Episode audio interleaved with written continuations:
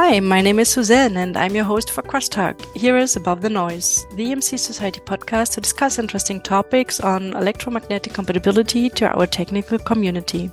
In this special issue, we will talk with Mark Steffka, General Chair of the 2023 IEEE International Symposium on Electromagnetic Compatibility and Signal and Power Integrity, in short EMC and Gene Saltzberg, Technical Program Committee Chair for the EMC and SIPI 2023.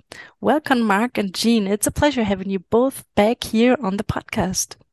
Thank you very much, Suzanne. It's, it's a pleasure to be here to, to be able to bring information to our attendees and potential attendees about this exciting symposium.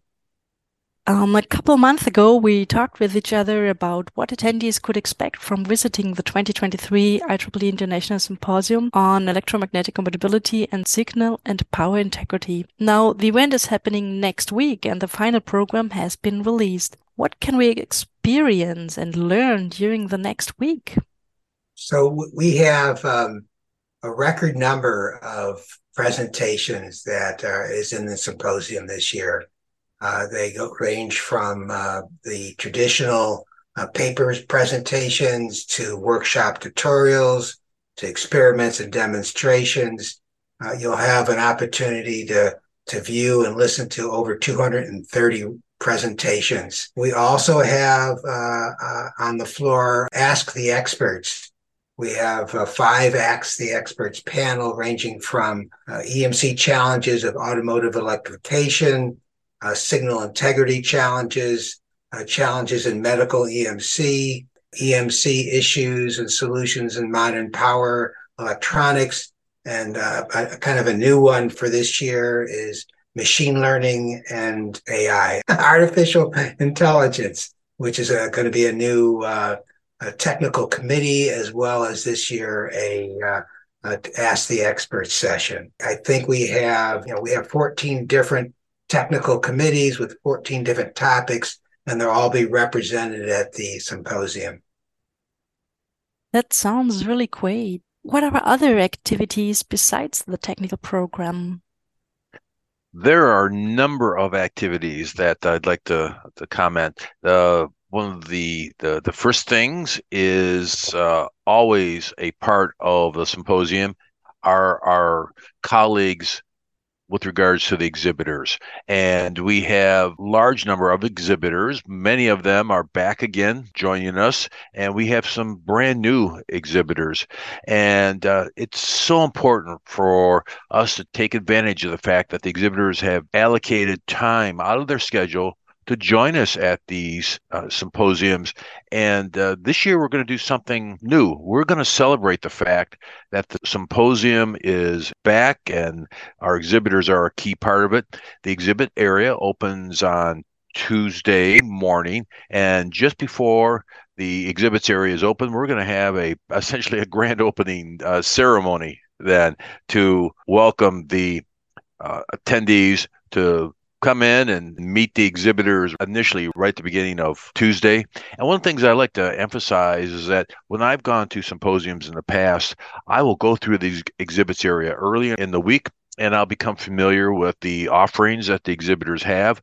And then I'll go to a technical session or a few technical sessions.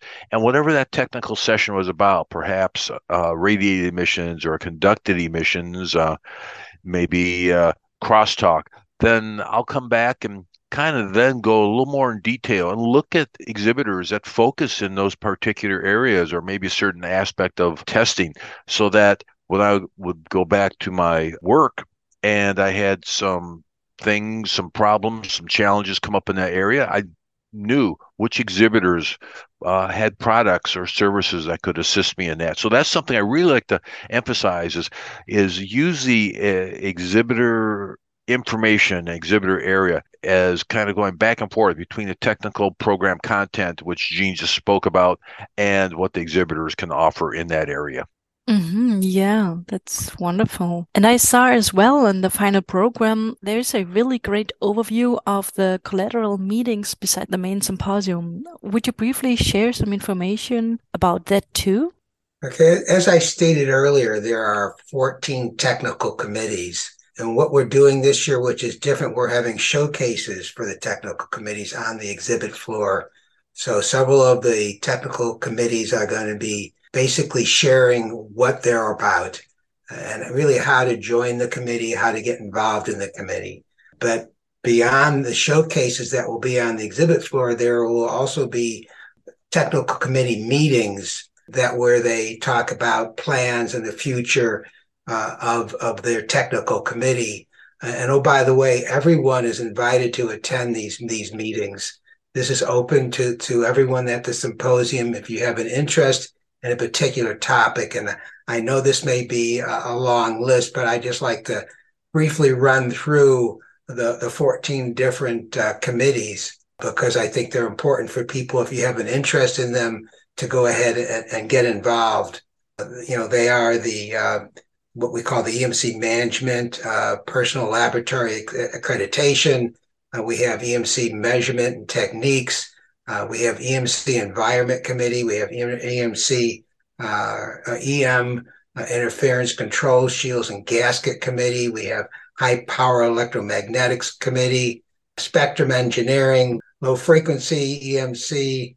And one of the things that I find interesting is we have a session from NASA this year. So we do have an aeronautics and space EMC committee, a computational electromagnetics committee, signal and power integrity, nanotechnology, wireless technology, smart grid, and power electronics. So these are 14 great topics. Uh, if you're interested, if anyone listening to this that's interested in any of those committees, I encourage you to to, to attend their planning and uh, meetings that will be uh, uh, also on the second floor on the river overlook meeting rooms.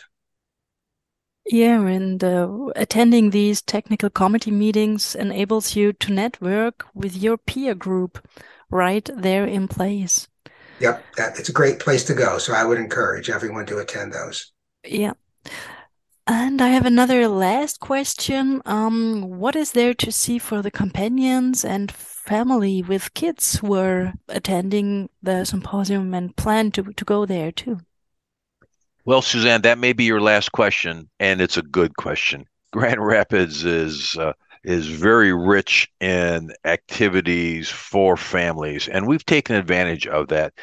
From the symposium standpoint, we have a couple of social events. That's the welcome reception and the gala that uh, will be I guarantee everyone will enjoy the the gala this year be an opportunity to have a meal and have some entertainment and enjoy the evening. The family members are certainly welcome to both the tuesday welcome reception and we're going to do something new again this year we're going to allow the exhibits area to be open during that welcome receptions so you can wander through and even with your family members kind of show them some of the things that uh, exhibitors do that you may be involved in. So that'll be Tuesday and Wednesday. During the mornings of the week, we have a number of tours that are taking place. Monday is a walking tour of downtown Grand Rapids, gorgeous city. Uh, Tuesday is a riverboat excursion.